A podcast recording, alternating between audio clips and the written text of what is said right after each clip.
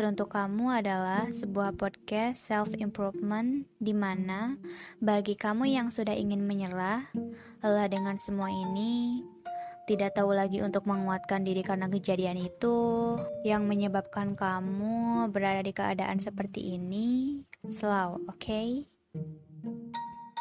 Yang belum bisa berbahagia karena kejadian itu, di sini kamu bisa kok bahagia tanpa adanya dia. Karena aku di sini ada untukmu. Aku akan membantumu melupakan dia dan memilih yang lebih penting daripada itu, yaitu menggapai masa depan. thank you